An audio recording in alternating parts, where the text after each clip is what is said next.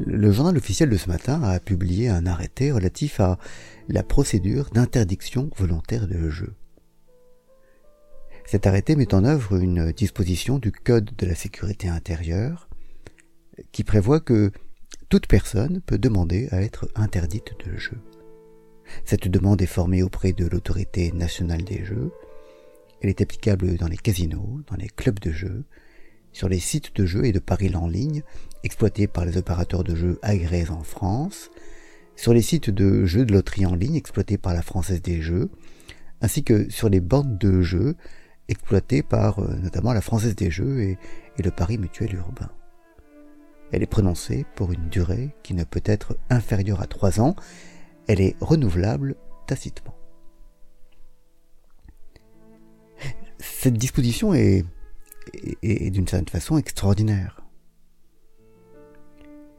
Les, les, collègues économistes avec lesquels je travaille depuis de si longues années la trouveraient probablement totalement irrationnelle. Il est en effet irrationnel, euh, totalement inefficace de, de s'interdire des choses comme c'est fait là. Parce qu'on ne fait que restreindre sa liberté sans, sans rien y gagner. Quand je ne suis pas interdit de jeu, je garde à, chaque instant le choix de jouer ou de ne pas jouer. Et, au pire des cas, je garde toujours le choix également de me faire interdire de jeu. En revanche, quand je suis interdit de jeu, j'ai simplement perdu une liberté et, une opportunité. J'ai, restreint le champ des possibles sans, rien gagner.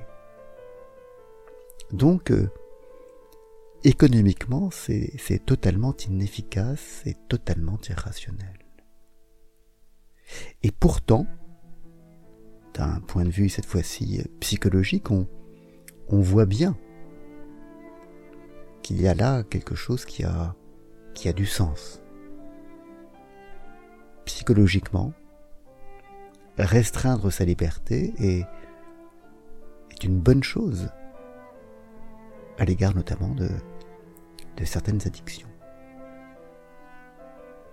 Et donc l'explication, la, la rationalisation, notamment économique des choses, ne, ne suffit pas à, tout expliquer, à rendre compte de tout.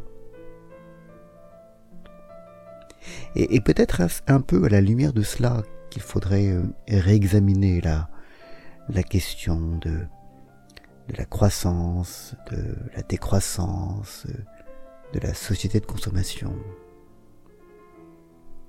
D'un point de vue purement économique et rationnel, nous, demander de, nous restreindre, euh, nous, nous obliger à ne pas faire certaines choses est, est, étrange. On peut toujours, avec, euh, en étant plus riche, faire plus de choses que, quand on ne l'est pas. Mais, si l'on considère que, que la consommation, consommation d'objets, consommation d'espace, euh, tout ce, genre de choses est, en fait une sorte d'addiction, de, dévoration, de, de faim ogrique visant à, à nous faire euh, avaler le monde. Peut-être que si l'on considère cela comme une addiction, s'interdire de le faire, forger des lois et des textes qui, qui nous interdisent de, de nous laisser aller à, à ce, à ce phénomène-là, peut-être forger des lois, aussi absurdes que cela paraisse, et, et finalement une bonne chose. De même que Ulysse a, a raison de, de demander aux membres de son équipage de, de l'attacher au mât pour éviter qu'il ne cède au chant des sirènes et qu'il ne se précipite dans la mer pour les suivre. Parfois, dans certains cas, l'irrationnel est, le bon guide. Bonne journée.